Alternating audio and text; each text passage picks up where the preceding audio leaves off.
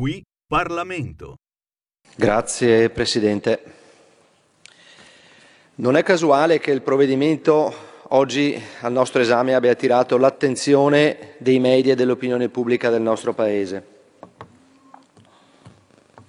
Si tratta infatti di un'innovazione sperimentale, il cui successo potrebbe aprire la strada ad un meccanismo di condivisione dal basso dell'onere di accoglienza dei tanti migranti che dalle zone più disagiate dell'Africa e dell'Asia tentano di raggiungere l'Italia e l'Europa.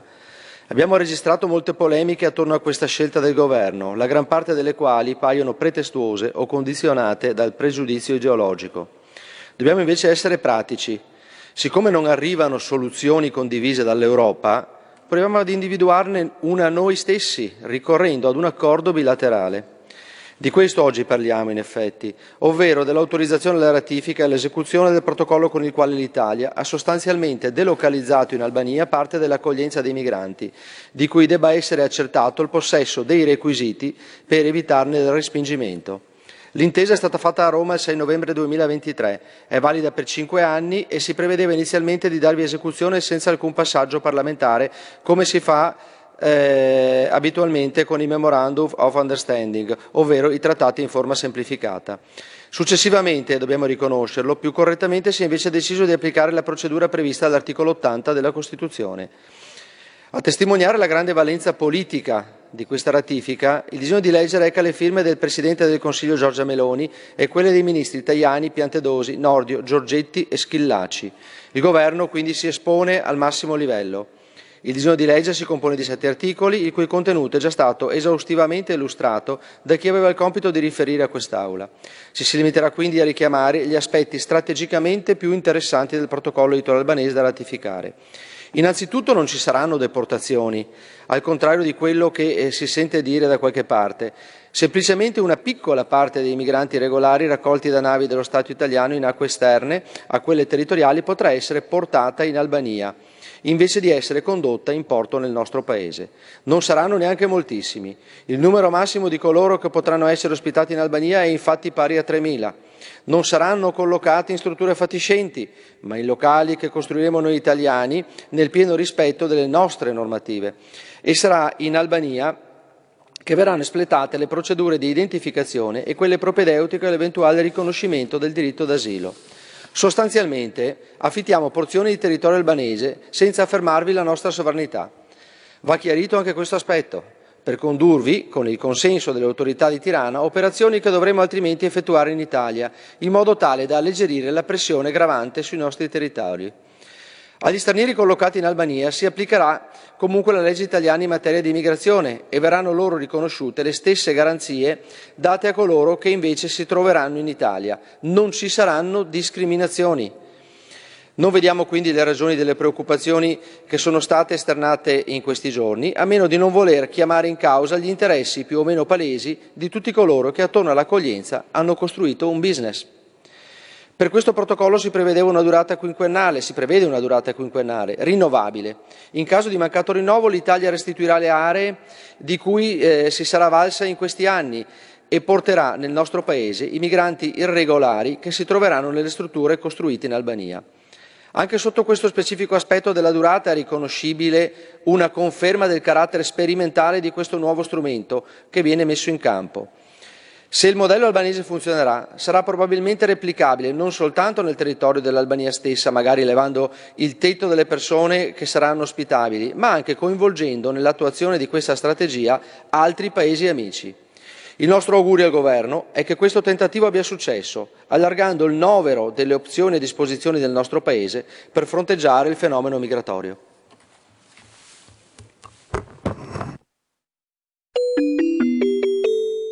Qui Parlamento. E con un piccolo ritardo, ma benvenuto e buongiorno, finalmente riprendiamo la consuetudine del giovedì mm, di conversare con Antonio Maria Rinaldi, europarlamentare della Lega. Buongiorno Antonio, grazie per essere di buongiorno, nuovo con noi. Buongiorno Giulio, ti ringrazio tutti gli amici in ascolto, ti ringrazio. Allora, um, hai avuto un sacco di impegni proprio il giovedì anche in Parlamento in queste settimane. Nel frattempo sono accadute cose molto interessanti ehm, delle quali parleremo. Oggi ci sono diversi articoli, Antonio, che riguardano tra le altre cose i temi per eh, la campagna elettorale in vista dell'elezione del prossimo Parlamento europeo. No? Poi magari mh, ti passerò qualche stimolo di discussione così da eh, coinvolgere anche i nostri ascoltatori e ascoltatrici. Intanto però c'è un tema che ha a che fare con un'ideologia, una filosofia di fondo della quale abbiamo parlato molte volte e che certamente è una filosofia di fondo abbracciata, propagandata anche in sede europea, no? il green, l'ambientalismo e il, il, limite dei 30 all'ora, perché in nome di quello e in nome anche della sicurezza stradale e via dicendo, scat- si è scatenato tutto questo dibattito anche in Italia sulla scorta poi della decisione del sindaco PD di Bologna, Matteo Lepore in particolare, di portare tutta la città ai 30 all'ora. Il ministero di Matteo Salvini è intervenuto, come abbiamo letto stamani in rassegna stampa, ponendo dei criteri ben precisi per eh, limitare le zone a 30 all'ora, però la questione ha a che fare anche con una filosofia politica in senso lato. No? Oltre all'aspetto green c'è anche un'altra questione che pure è una questione di rilevanza europea grandissima, ovvero il concetto di libertà. Perché in questa visione diciamo, dei limiti continui, dei, delle limitazioni continue, c'è anche in gioco una questione fondamentalmente politica che è quella della libertà. Come possiamo tutelare la libertà se continuiamo sulla strada dei limiti, dei vincoli, delle costrizioni e delle limitazioni? L'ho detta un po' malamente, diciamo, lascio a te subito l'argomento, perché questo qua è un tema che sicuramente percorre la politica europea, no? Guarda, caro Giulio, sei stato estremamente puntuale, preciso ed estremamente comprensibile, come d'altronde lo sei sempre. Eh? Questo devo, devo, devo dirlo da, da, utente della radio, ecco, dei Radio Libertà, sei sempre estremamente preciso nel, nel, nell'esporre le idee. Posso dire questo e credo che tutti gli italiani siano perfettamente d'accordo. Gli italiani sono un popolo di persone alla fine molto pazienti, estremamente pazienti, perché siamo vessati da sempre da tasse, imposizioni, burocrazia, file, ehm, chi più ne ha ne metta. Però se ci toccano due cose diventiamo giustamente delle belve e sono il calcio, va bene, quando l'italiano dico che io non sono un tifoso, eh, quindi, però mi rendo conto e, e, rispetto pienamente questa cosa. Se inizi a toccare il calcio cioè, diventa una bella e se gli tocchi il mondo, auto, la macchina, l'automobile e tutto quello che gravita intorno all'automobile, perché giustamente tu hai detto l'automobile rappresenta il primo simbolo, il mezzo per poter esercitare la propria libertà, hai detto perfettamente. Io eh, con la macchina, anche se ferma in garage, ho potenzialmente la possibilità di prendere, mi sento una persona libera perché se voglio l'accendo e vado dove mi pare, quando mi pare. Qualsiasi tipo di imposizione, limitazione, tassazione, così c'è, mi va storto, mi va per storto, no? Eh, e siamo nel settore automobilistico non so quanti miliardi, ma quanto frutta allo Stato, da bollo, accise, IVA, eh, assicurazioni. Noi paghiamo delle cifre allucinanti e questa è dimostrazione che noi a qualsiasi prezzo non ci riusciremo mai. Se pensiamo pure, e ci mettiamo pure sopra questo, che in Italia il servizio di trasporto pubblico è ai lumicini rispetto ad altri paesi, a maggior ragione noi con l'automobile, oltre alla libertà, ci serve pure per andare a lavorare. Ecco, allora tutto quello che eh, riguarda limitazioni ci fa imbestialire. Adesso entriamo nel discorso dei 30 all'ora. Io non sono un tecnico, ve lo dico subito, del settore trasporti, circolazione, però credo di essere mosso dal buon senso. Allora, sono perfettamente d'accordo, sono il primo a sottoscrivere che in determinati luoghi di città è necessario mettere il limite di 30 km/h, ma addirittura anche di 20.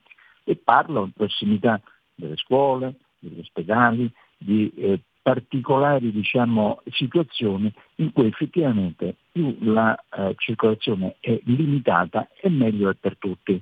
Ma generalizzare ecco, questo limite, stiamo parlando dei 30 all'ora, in intere città è un'idiozia, è un'idiozia perché eh, eh, io per esempio eh, sono romano, tutti conoscono il caos di Roma, ci sono delle zone in cui si può tranquillamente andare eh, con, con, con, tre corsie a, anche a eh, eh, superare anche il famoso limite del codice che è di 50 all'ora, anzi per, per, per, per rendere più fluida la circolazione e, e, e, mentre invece in alcuni punti mi sa benissimo anche il 20 km all'ora, ma dire tutti quanti 30 km all'ora è un'idiozia. Sento anche, perché tu giustamente hai detto è un'ideologia, eccetera, che ormai pervade tutta Europa, anzi tutto il mondo, qui in Europa non ne parliamo, eh, abbiamo visto tutti i provvedimenti molto sì. ideologici.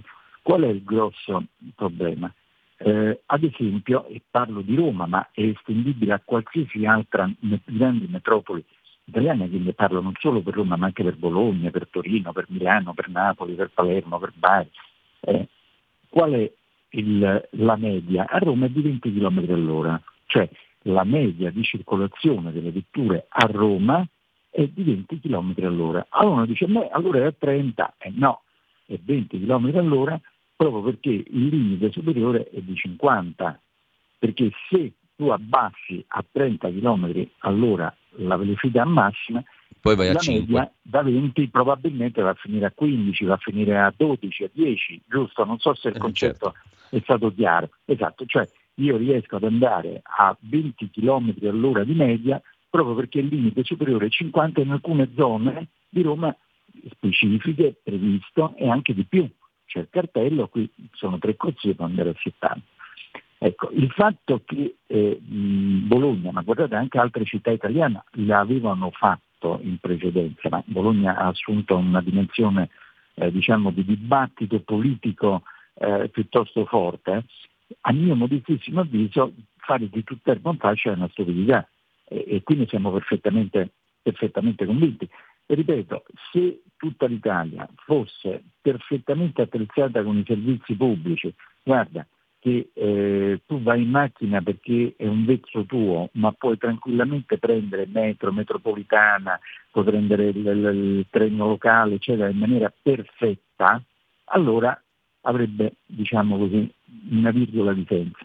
Ma siccome purtroppo è nel mondo dei sogni quello che sto dicendo, cosa che avviene regolarmente in altri paesi, anche vicino a noi, eh, va bene, dove tu non senti neanche l'esigenza di prendere l'automobile, perché eh, eh, faccio sì. l'esempio per tutti, Londra, Londra tu non vedi una macchina privata in giro anche perché dove la parcheggi? Non la puoi parcheggiare come parcheggiano per strada e vi garantisco che i, i, i parking sono talmente costosi per il quadro, ma lì c'è un servizio pubblico che è un fiore all'occhiello, prende metropolitane, taxi, eccetera, è perfetto, quindi nessuno sente queste esigenze. Da noi invece purtroppo la situazione è diametralmente opposta, quindi il fatto di mettere dei limiti così, immaginate gran parte degli italiani che si svegliano la mattina all'alba, debbono prepararsi, vestirsi, magari portare i figli a scuola e fare magari un'ora, un'ora e mezza di macchina per andare a raggiungere il posto di lavoro e la mm. stessa identica cosa quando staccano il pomeriggio la sera. Ecco, il fatto di mettere il 30 all'ora mi sembra, quando invece potrebbero tranquillamente, senza nessun problema, continuare a rispettare i limiti dei 50 km all'ora, mi sembra veramente una forzatura demenziale. Poi per carità, ripeto, non sono un tecnico, c'è qualcuno che dice no guarda che il 30 risolviamo tutti i problemi, risolviamo tutto, eccetera. Nessuno si fa un'altra domanda. Gran parte dell'inquinamento, e questo non lo dico io, ma lo dicono i tecnici, nelle grandi città è dovuto al tempo che si perde nella ricerca dei parcheggi. Ecco, allora, chi vive nelle grandi città sa che cosa significa trovare un posto, trovare il famoso parcheggio, giri, rigiri, giri. Quella è la grandissima fonte di inquinamento, è proprio quella, perché io perdo magari un quarto d'ora, 20 minuti, mezz'ora nella ricerca disparata di un posto, ecco, e lì chiaramente inquino di più. Se ci fosse un sistema di parking anche a livello comunale con dei prezzi calmierati, precisi, tale da decongestionare il tutto, la situazione sarebbe anche lì molto molto diversa, sarebbe anche un ottimo investimento, perché il fatto di fare dei parcheggi anche pubblici, pagando il giusto, perché eh, io ho visto certi parcheggi che è come andare in gioielleria, no? uno va a pagare, dice ma non è possibile, ma il prezzo giusto calmierato, dando anche concessioni alla, al privato, ma con delle precise tabelle, penso che possa essere un'ottima, un'ottima soluzione. Guardate, io non mi sto inventando nulla, sto dicendo quello che è avvenuto all'estero da tantissimi anni. Non ho capito perché noi non lo possiamo fare. Ecco, questo è il mio ragionamento. Poi per carità sono disponibilissimo a prendermi tutte le critiche possibili per quello che ho detto, ma credo che il buon senso di fare di terra un fascio non c'è. Facciamo, ripeto, sono il primo nel dire laddove ci sono sì. particolari, eh, chiamiamo eh, siti sensibili, eh, dalla fila alla scuola, all'ospedale, quello che volete, va benissimo, ma non tutta una città, è un'idiozia, è un'idiozia. Allora nasce un altro sospetto, perché chi è che diceva a pensare male si fa peccare, però ci si azzecca sempre? Perché io praticamente questa massima di Andreotti la dico praticamente due o tre volte al giorno, specialmente qui a Bruxelles. Ma lo sapete che in Italia ci sono più di 11.000 meccanismi di autovelox? e sono più di tre volte quelli in Germania e in Francia. E qui entra in allora, campo Fleximan. Bravo, allora ecco, proprio lì hai toccato proprio il nervo.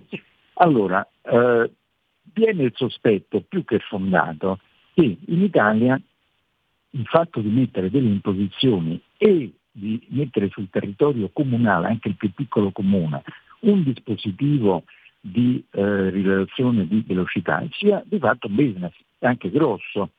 Fra l'altro si sappia che molti comuni danno in appalto a società esterne la gestione delle multe, anche con diciamo così, borderline sulla uh, costituzionalità del tutto, cioè io do una funzione pubblica appaltata in privato praticamente, va bene? Che non è che sia propria, dove l'obiettivo è quello di fare più cassa possibile, perché si prendono le commissioni su ogni multa fatta, quindi spieghiamoci un po'. Quindi eh, se la multa rappres- dovrebbe rappresentare il, un, un, un, una specie di deterrente, a quel punto diventa cassa. Quanti comuni fanno cassa? Quante volte attraversiamo dei, dei piccolissimi comuni dove all'entrata e all'uscita in mezzo ci sono tre autovelox gestiti da una società esterna, sembra quasi apposta fatta per farti la multa. Ecco, quanti, quanti ne abbiamo presi? Con dei limiti assurdi. Ecco, allora rimettiamo mano a questo e dire va benissimo in linee di velocità, va benissimo i controlli, ma devono essere fatti con dei criteri che non siano quelli di cassa. Ecco, questo è quello che, che io dico, perché altrimenti veramente anche all'estero ci sono, ma eh, in Germania che è più grande di popolazione eh, dell'Italia, dei, dei, paesi, cioè ce n'è un terzo di quelli presenti in, in, in Italia eh, quindi se permetti, eh, pensare male, e qui eh, non, non, fai peccato, dici giusto, dici quanti fanno cassa. E qui nessuno dice nulla, quindi eh, una parte politica giustamente ha iniziato a dire ma mettiamo le mani perché c'è un po' un caos e i comuni eh, eh, non gliene frega nulla della sicurezza, gli interessa solo a fine mese fare cassa, ecco, a danno dei cittadini che già sono ampiamente versati. Ecco. Poi per carità, il tema sicurezza sono i primi. Per quanto ecco, riguarda il nostro diciamo, sì. eroe del web, perché è stato eh, diciamo, inneggiato come eroe del, web, del, del, del web che va a segare gli autovelox in giro per, per, l'Italia, io dico questo, io sono un uomo che ha sempre rispettato le leggi e ha sempre cercato di, eh, dire, di eh, trasmettere ai propri figli il rispetto delle leggi, perché eh, sono stato abituato così da mio padre, da mia madre, quindi eh, io rispetto le leggi, quindi condanno fermamente qualsiasi azione diciamo, di questo genere.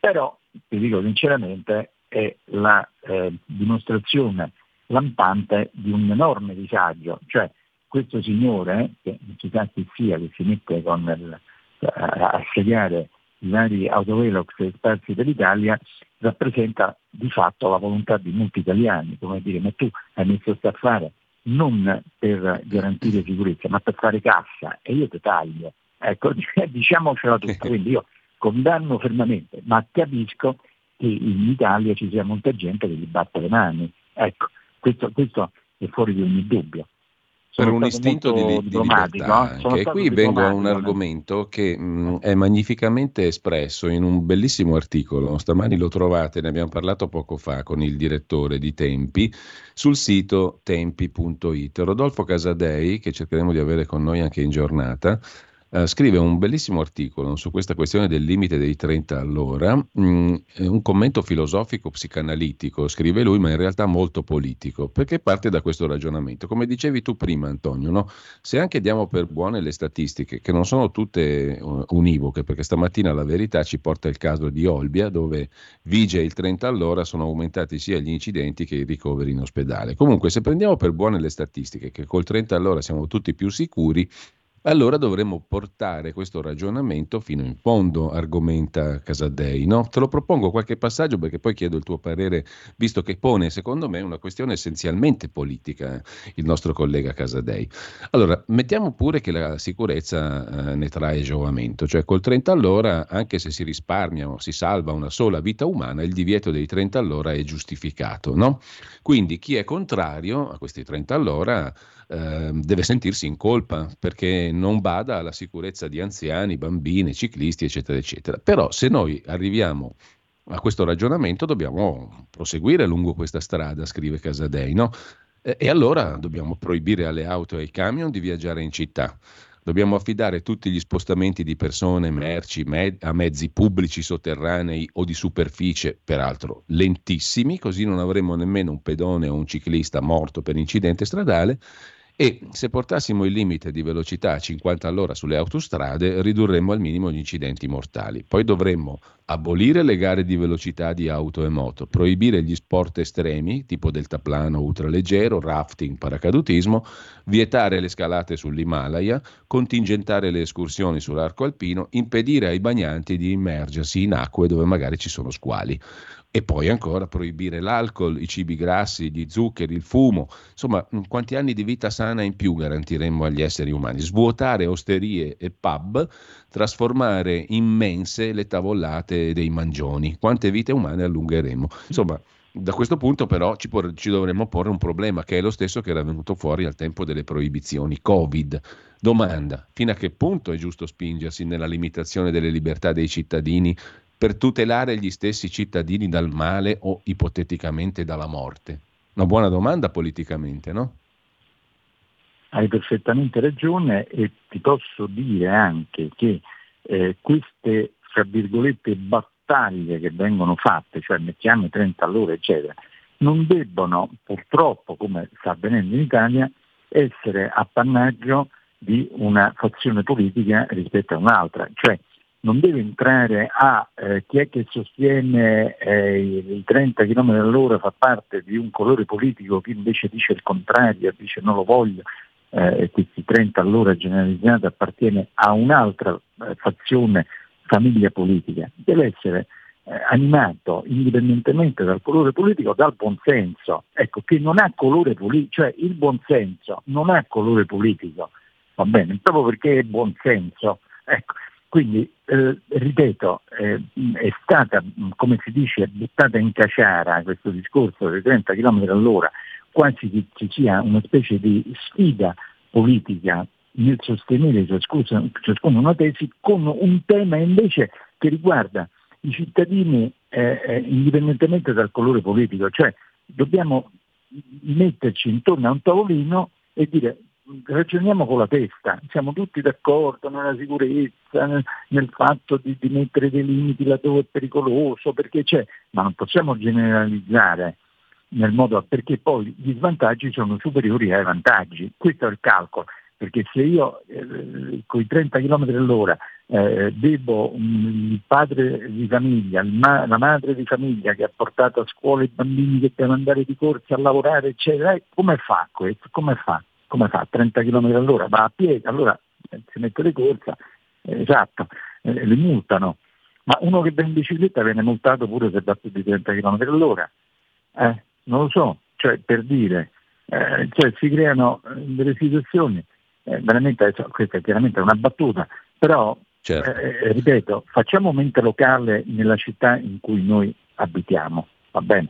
Che non deve essere necessariamente la grande metropoli eh, la grande città, capoluogo di regione o di provincia, ma effettivamente qualsiasi percorso noi facciamo nell'ambito della giornata, che può essere da pochi chilometri a quei 20-30 chilometri giornalieri, ci sono dei tratti in cui effettivamente è opportuno rispettare dei limiti di velocità per la situazione contingente ed altri eh, diciamo, eh, eh, strade che si percorrono dove tranquillamente si può andare a 50, 60, 70 km all'ora, non parliamo delle provinciali dove si può andare fino a 90, eccetera, ma dipende dalla situazione contingente della strada. È chiaro, non si può fare tutto a buon facile. Quindi il buon senso dice che a secondo della situazione ci deve essere un limite correlato alla situazione. Non, non andiamo tutti quanti a 30 km all'ora, perché a quel punto, tu giustamente all'inizio certo.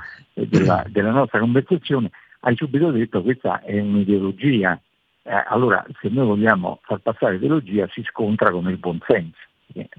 Allora, eh, Antonio, eh, mi sembra che comunque il Ministero delle Infrastrutture in Italia, Salvini, abbia ricondotto, cercato di farlo la questione in termini un po' più empirici, no? un po' più pratici, pragmatici e di, e di razionalità. Pragmatici, vediamo la mm. situazione e non facciamo, ripeto, eh, tutto in fascio che insomma è, è, è, un periodo questo, Antonio, che in Italia e non solo stiamo ragionando spessissimo di cose astruse, teoriche, fastidiose, cioè cose che poi diciamo, diciamo sono affrontabili con bravo. un minimo veramente di buonsenso. No? Uh, pare che sia scomparsa questa fare, bussola elementare, diciamo così.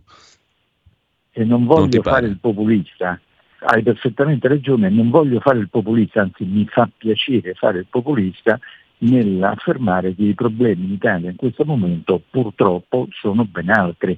Allora, eh, appunto, tutta la discussione, appunto. giornali, cioè, si parla dei 30 km all'ora quando, quando gran parte dei cittadini italiani riesce con difficoltà a mettere insieme il pranzo con la cena e dopo il 20 del, del, del mese eh, hanno difficoltà ulteriori. Ecco, quelli sono i veri problemi che vanno affrontati, quelli il 30 km all'ora, poi quando ci andiamo a riposare parliamo anche di quello, ecco del limite, ma i problemi sono ben altri. ecco, a proposito di sopravvivenza, Antonio, io vorrei introdurre un altro argomento mm, tra pochissimo, perché sono le ore 10, adesso facciamo una piccolissima pausa, senza pausa musicale, senza brano musicale perché sennò perdiamo un po' troppo tempo, quindi facciamo una micro pausa e poi vorrei toccare un altro tasto tra pochissimo. Stai ascoltando Radio Libertà, la tua voce libera, senza filtri né censure, la tua radio.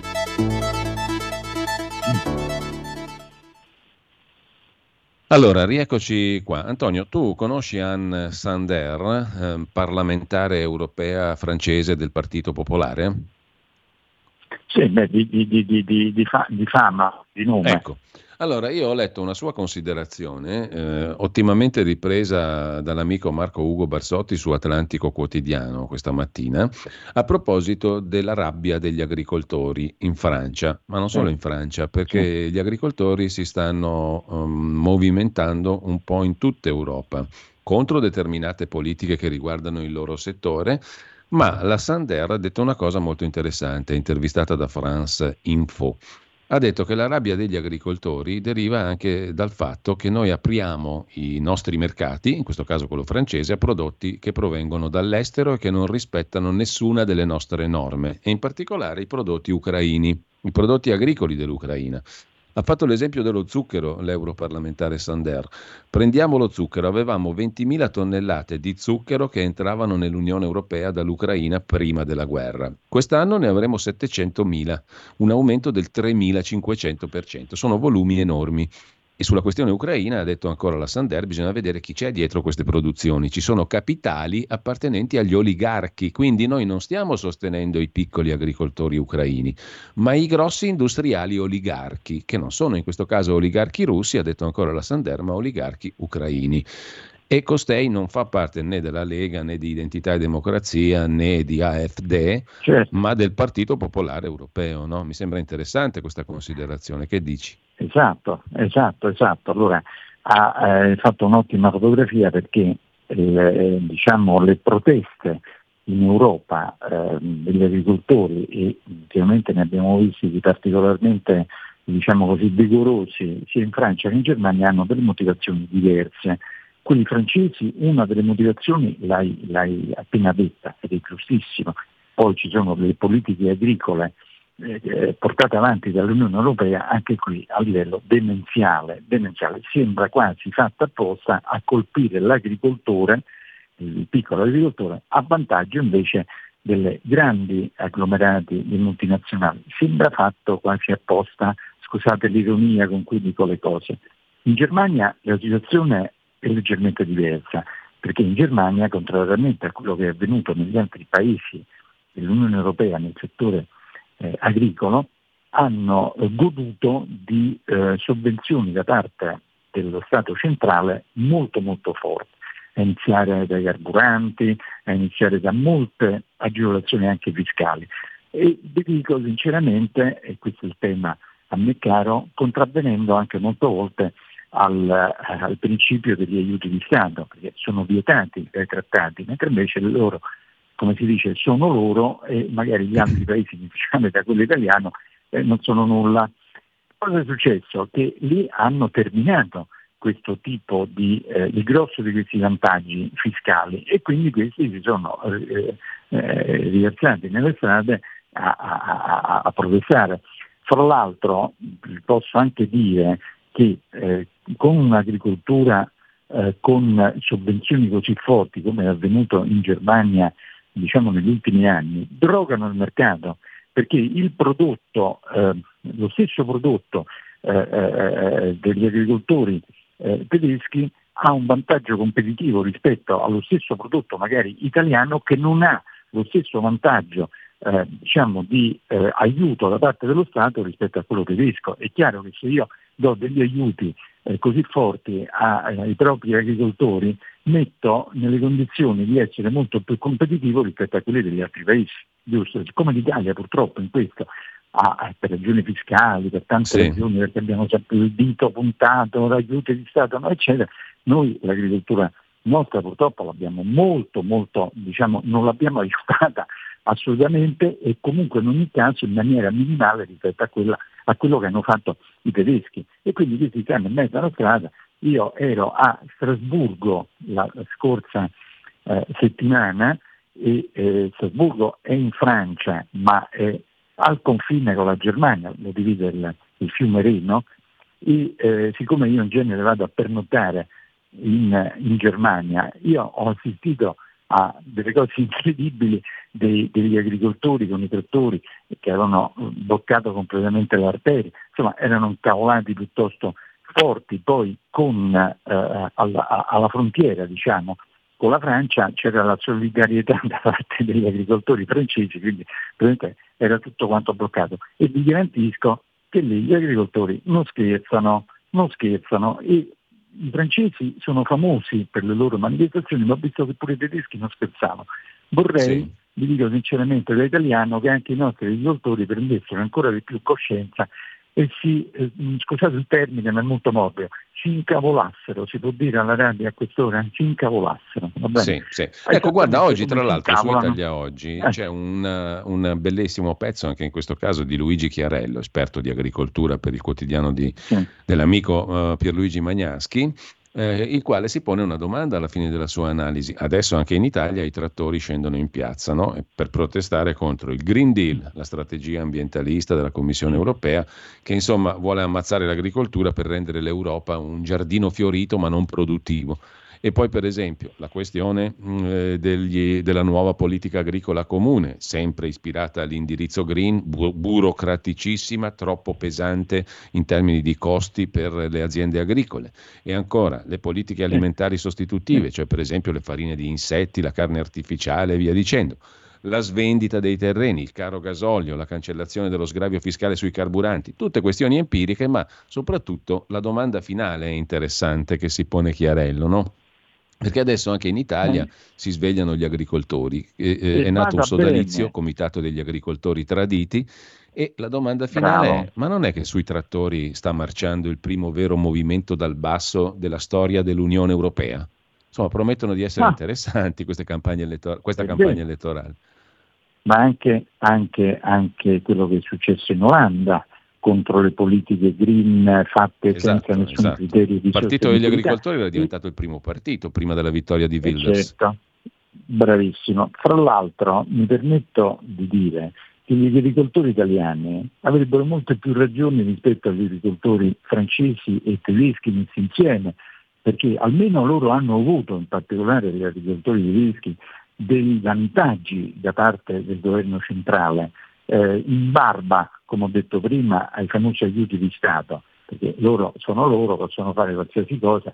Noi sempre con il dito puntato dalla Commissione europea che non si possono fare aiuti di Stato perché noi siamo brutti, sporchi e cattivi, non hanno goduto se non in minimissimissima parte dei vantaggi che hanno goduto gli agricoltori tedeschi. Quindi se si arrabbiassero gli agricoltori italiani sarebbero molto ma molto più giustificabili rispetto ai colleghi tedeschi. Come dire, se i tedeschi si sono cavolati così tanto noi dovremmo incavolarci ancora di più. Ecco perché proprio non abbiamo avuto nulla, loro si arrabbiano perché gli è stato tolto, noi ci dovremmo arrabbiare perché non ci è mai stato dato niente, ecco, quindi eh, speriamo alla fine, eh, purtroppo la nostra storia dice che noi siamo il paese degli elfi ghibellini, eh, però quando riusciamo a fare squadra, a metterci insieme, poi dopo riusciamo a ottenere le cose. Speriamo che parta sicuramente, eh, perché eh, l'Italia, e questo non lo dico io, ma lo diciamo tutti quanti, eh, rappresenta un fiore all'occhiello tutto il settore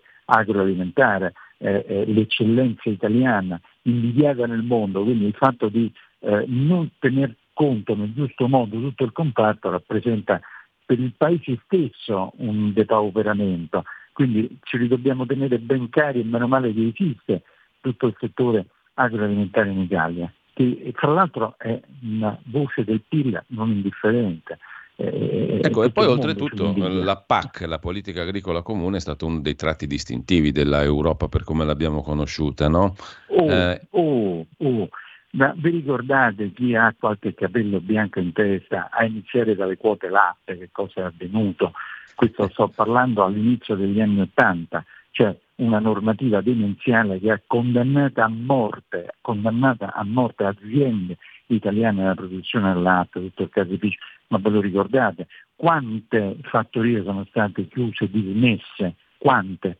Eh, io mh, un po' di tempo fa avevo un rapporto per le mani, più di 5.000 sono state chiuse, ma vi rendete conto anche con eh, delle ricadute occupazionali non indifferenti, con, eh, ma, mh, mm, mm, con, con, con, il fatto che l'Italia poi ha dovuto per le proprie esigenze eh, alimentari andare a comprarsi all'estero le cose. E vi garantisco che la nostra qualità, ripeto, non perché siamo italiani, ma mh, mm, i nostri prodotti sono l'eccellenza dell'eccellenza, cioè abbiamo preferito andarci a comprare il latte chissà dove e perché noi non avevamo più questa possibilità. Vi ricordate poi tutta la storia delle quote latte, rimborsi, cioè, cioè se si doveva fare mm. un sistema più idiota non ci sarebbero riusciti, eppure ci sono riusciti. Ecco Antonio, c'è un'altra eh, notizia interessante oggi e se ne occupa direi meritoriamente eh, la nuova bussola quotidiana con Andrea Zambrano. Eh, si parla di Emilia Romagna, anche questa è una regione eminentemente agricola dopo la Lombardia in Italia, no? E da questo mese gli agricoltori emiliano-romagnoli che cessano eh, di produrre riceveranno dei soldi dall'Unione Europea, tal, tal che ehm, direi Zambrano parla di reddito agricolo di cittadinanza, no? mm, eh. ed è la guerra europea all'agricoltura. A me sembra una follia, cioè ci pagano per non lavorare i campi, che non è una roba del tutto nuova, però adesso viene applicata in maniera ancora più no, efficace, il che aumenterà le importazioni di cui parlavamo prima e deprimerà Bravissimo. il nostro settore agricolo. Bravissimo, ma eh, è purtroppo il modus operandi dell'Unione Europea cioè il fatto di dare sovvenzioni affinché non si coltivi. Eh, questo avviene da, da sempre. Io eh, ho vissuto eh, diciamo in epoche di calamità in cui si pagava eh, fior fior di milioni a ettaro per non seminare il grano, per, non, eh, per togliere le vigne, perché con tutti i calcoli strani, eccetera. Quindi vi rendete conto. E poi dopo però eh, dobbiamo andarcela a comprare all'estero a, a certi prezzi, eccetera, ma soprattutto con la qualità che noi non sappiamo, perché guardate che in Italia, per quanto noi diciamo gli italiani e italiani, hanno degli standard qualitativi alla, alla, alla, al massimo della produzione mondiale, controlli, controcontrolli, c'è una serie di step di controlli per il quale qua le porcherie non si fanno. Ecco, e perché dobbiamo andarcela a comprare all'estero dove di fatto non sappiamo assolutamente niente, facendo dei giri, triangolazioni, non sappiamo assolutamente nulla. Ecco, perché? Perché l'Unione Europea e nessuno dice no, guardate che noi non rinunciamo alla nostra produzione di eccellenza, significa anche il lavoro di persone e poi tutti mi insegnano, eh, non bisogna essere un agricoltore, che se tu hai delle terre coltivate e poi le dismetti, poi dopo, eh, come si dice, vanno alle erbacce, cioè poi per riprendere eh, quelle, quelle, quelle, quelle, aree ce ne vuole, non è che il giorno dopo. Eh, quindi eh, di frescacce ne sono state fatte veramente tante e non c'è stato soprattutto nessuno che abbia detto adesso basta, adesso basta in questo tipo di politiche. Guardate che hanno veramente distrutto l'agricoltura italiana, ma sembra quasi in maniera scientifica, quasi in maniera scientifica. Eh, eh, purtroppo è così. E se adesso allora. gli agricoltori ne prendono pienamente coscienza e si intavolano, come ho detto prima, ben venga. Ecco, a proposito di incavolature, oggi c'è un altro bell'articolo. Prendo spunto dalla rassegna stampa di oggi, come ti dicevo in apertura, perché ci porta su temi europei interessanti, credo anche per chi ci ascolta. Anzi, adesso dico alla regia se chi mh, mm, vuole intervenire mh, mm, può farlo, di passare le telefonate allo 02 92 94 7222 e giriamo anche i messaggi WhatsApp al 346 6427 756. Allora apriamo le linee tra pochissimo, uh, dico a Mattia in regia che ringrazio e um, peraltro volevo proporti questa riflessione che fa Alessandra Ricciardi su Italia Oggi stamani sulla scorta di uno studio dello European Council on Foreign Relations che ha analizzato i sondaggi di tutti e 27 i paesi chiamati al voto per il prossimo Parlamento europeo a giugno. No? Questi sondaggi in 27 paesi già mostrano che la destra, per essere sintetici, chiamiamola così, sarà in testa in paesi come Austria, Italia, Francia, Polonia, con ottimi risultati in Germania, Spagna, Portogallo e Svezia e che i gruppi di destra avranno un peso che non hanno mai avuto finora nel Parlamento europeo e saranno anche quindi determinanti per la scelta del prossimo Presidente della Commissione europea. Si aprono insomma scenari fino a due anni fa impensabili. Tu concordi? Pienamente, pienamente e mi auguro vivamente che finalmente tutti quanti i cittadini italiani e naturalmente europei vadano effettivamente a votare, perché il problema è proprio questo, che, che l'elettorato italiano e europeo per quanto riguarda le elezioni europee è sempre stato un po' diciamo così, eh, distratto mentre invece è necessario che si vada a votare, perché purtroppo il eh, 90% della vita eh, diciamo domestica, cioè della vita nazionale, è condizionata da direttive e imposizioni che vengono da Bruxelles. Quindi è giusto che il cittadino eserciti questo sacrosanto diritto dovere nell'andare a votare per le elezioni europee perché da lì passano poi le decisioni che gravano sulla propria testa. Vedete, questo è importantissimo. Tra l'altro vi voglio raccontare un, un, un aneddoto, una, una, una, storiella per farvi capire qui eh, eh, che camminano non sulla Luna, su Marte. Allora io faccio parte anche della commissione AFCO, Affari Costituzionali, e eh, già da un paio d'anni si parlava della riforma del sistema elettorale per le europee, perché si sappia eh, in, in, Europa ci sono diversi sistemi elettorali perché si lascia ai vari paesi eh, diciamo una certa autonomia nella gestione della, della, del voto europeo, fermo restando che si dà una forbice di eh, temporaneità per quanto riguarda l'esecuzione, cioè non è che uno le fa quando gli pare, c'è una scadenza e si dà una forbice di due o tre giorni in cui si possono fare le elezioni. Allora, la, la cosa, diciamo così, eh, eh, chiamiamola divertente per non dire altre cose, è che una proposta che era molto gettonata era quella di far svolgere le elezioni europee il 9 maggio, cioè data fissa, data fissa. Perché? Perché il 9 maggio è la festa dell'Unione Europea. Allora c'era una proposta caldeggiata dai grandi europeisti, ah bisogna far fare le elezioni il giorno della festa dell'Europa, il giorno fisso il 9. Allora ho detto, ma scusate tanto, scusatemi, eh, perché, eh, ma se il giorno è fisso, ad esempio nel 2024 capita di giovedì e chi va a votare giovedì? Non ci va nessuno. Eh, a malapena ci va la domenica figuriamoci un giorno intrasettimanale, la gente va a lavorare, la gente eh, non, non, ha proprio anche eh, disponibilità. Esatto. E, e portavano avanti, poi per fortuna eh, diciamo, hanno capito e quindi eh, eh, si è ritornati a più miti consigli, per il quale si è deciso che quest'anno, mm. alla scadenza, eh, sì. si voterà praticamente nella forbice tra il 6 e il, il 9. 9. Quindi, quindi, i Paesi membri, 27 Paesi, possono decidere se votare il 6, il 7, l'8 o il 9.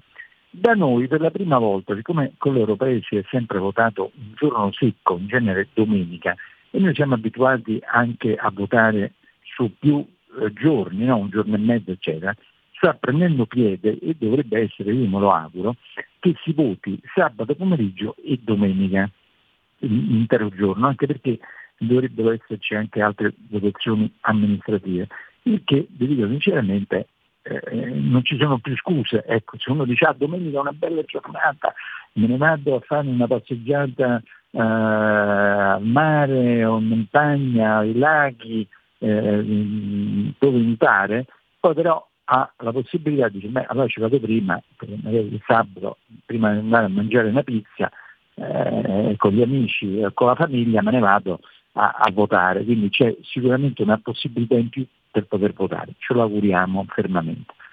Però ecco. è necessario questa volta, eh, dimmi, dimmi. Antonio, no, ti interrompevo solo perché la, la, regia mi ha segnalato che c'è un ascoltatore in attesa, quindi lo passiamo senz'altro. Uh, ecco, 02 92 94 7222. Poi volevo chiederti qualcosa sulla Germania in particolare, ma sentiamo intanto chi è in linea. Pronto? Sì, buongiorno Giulio, buongiorno Rinaldi, sono il Buongiorno. Walter. Avevo una, una domanda che era questa. Abbiamo visto che il Qatar e compagnia bella per acquisire l'appoggio dal Parlamento europeo, dall'Unione Europea, ha cacciato valigie di soldi.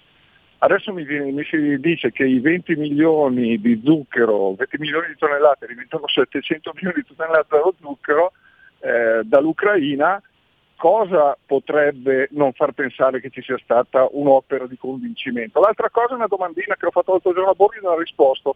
L'incentivo per l'acquisto di macchine elettriche proposto, non so se è passato, fino a 14.000 euro per chi ha un reddito inferiore ai 30.000 per acquisto di macchine fino a 35.000. Ma abbiamo lottato contro i monopattini e oggi facciamo una norma che è molto peggiore di quella dei monopattini. Volevo sentire Rinaldi cosa ne pensa. Tutto qua, grazie Giulio, ciao. Grazie, grazie a te. Eh, Antonio. Allora, il mondo, il mondo della, dell'elettrico, dell'automobile elettrico è pieno di contraddizioni, perché eh, se andiamo a vedere eh, l'intero, questo tanto per, per fare il punto della situazione, se andiamo a vedere tutto il ciclo produttivo che porta a una vettura elettrica, quindi dal reperimento dei materiali, dal rame, dal litio, dal bario, una serie di, di materiali per arrivare a costruire una vettura elettrica, full electric, è notevolmente, ma di tanto, ma non lo dico io, ma studi diciamo, di mezzo mondo, molto più inquinante, cioè emette molta ma molta più CO2 rispetto alla costruzione di una vettura tradizionale, cioè a, a combustione interna, motore termico, motore a benzina diesel. Quindi eh, entra l'ideologia in una maniera drammatica. Poi c'è anche il fatto, ma l'energia elettrica come la produci? C'è l'arcangelo Gabriele che ti produce la corrente elettrica, è ancora gran parte è prodotta con i sistemi tradizionali, quindi con emissioni CO2. Quindi facciamo, tiriamo la riga, famoso, la famosa riga su tutto quello che viene emesso come CO2 per la produzione e il mantenimento di una macchina elettrica è notevolmente superiore rispetto a quella della vettura tradizionale. Se poi diciamo anche che eh, l'Europa, eh, intesa come eh, continente, è responsabile dell'8% di emissioni di CO2 dell'intero pianeta, dove la parte del leone, leone in senso negativo questa volta, è la Cina, l'India, gli Stati Uniti, ecco, noi ci stiamo prendendo carico di un problema di cui gli altri, eh, scusate, se ne fregano. Allora, eh, che senso ha eh, non imporre anche alla Cina, all'India a questi paesi gli stessi standard, dandogli un vantaggio competitivo spaventoso perché le nostre aziende si devono adeguare a certi standard, eh, mentre invece le altre no e quindi non supportano e non sopportano soprattutto coi costi e quindi i loro prodotti possono essere venduti a costi competitivi, estremamente più competitivi, competitivi rispetto ai nostri che invece debbono sottostare a determinate imposizioni. E poi il risultato qual è? È che se noi eh, siamo responsabili solo per l'8%, il grosso lo fanno gli altri. In questo 8% la responsabilità del mondo eh, de, eh, delle automobili è intorno al 10-11%, quindi a livello globale le, le emissioni di tutti i veicoli, milioni, centinaia di milioni di veicoli eh, dell'Europa pesano per l'1% eh, della responsabilità di emissioni di CO2. Ecco, questo tanto per dire i numeri, come per dire, ecco, quindi, facciamo il punto della situazione. Detto questo, eh, la considerazione che ha fatto il nostro amico è perfetta, dice ma se io devo dimostrare di avere un sé, cioè una, una, una, un patrimonio, una capacità reddituale eh, limitata, ma dove trovo i soldi per andare a comprare la macchina elettrica? Allora, eh, quando ci sono anche qui c'è dell'ideologia che nelle città vietano gli euro 2, gli euro 3, gli euro 4, gli euro 5, addirittura gli euro 6 diesel, euro 6 diesel, e dicono no ti devi comprare una macchina ibrida, ti devi comprare una macchina elettrica. Ecco, ma se io ho una macchina Euro 3, va bene, a meno che non sia un collezionista di automobili, ce l'ho non perché mi fa piacere, perché non ho i soldi per comprarmi una macchina nuova e a maggior ragione non ho i soldi per comprarmi una macchina elettrica che costa molto, ma molto, ma molto di più rispetto a una macchina tradizionale con motore termico. Questa è, la, cioè, è una transazione per ricchi, eh, per dirlo in maniera semplice. Cioè, eh, dice sai, la macchina elettrica costa meno della metà di quella tradizionale, allora va bene, ma qui costa doppio praticamente e poi c'è un'evoluzione così rapida in quel mondo in cui io rischio di acquistare una macchina che è obsoleta dopo qualche mese perché esce un modello subito nuovo, con le batterie più potenti, con un, un, una capacità maggiore di, di, autonomia, e cioè quanta gente eh, si è ritrovata una macchina di un anno già vecchia perché ne sono uscite altre con delle performance nettamente superiori.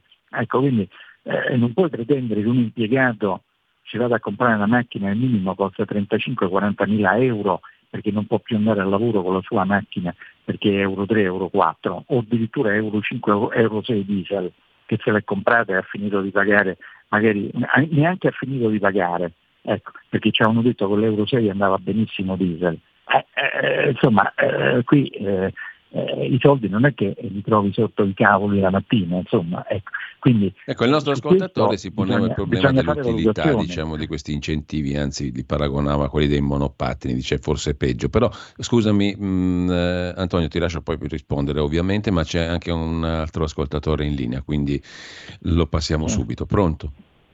Anche perché sono le 10.26, eh, dobbiamo concludere. Buongiorno, poi. Buongiorno. buongiorno al professor Rinaldi. Eh, io mh, mm, mi scuso se intervengo spesso quando c'è il, il professor Rinaldi perché è interessantissimo quello che dice.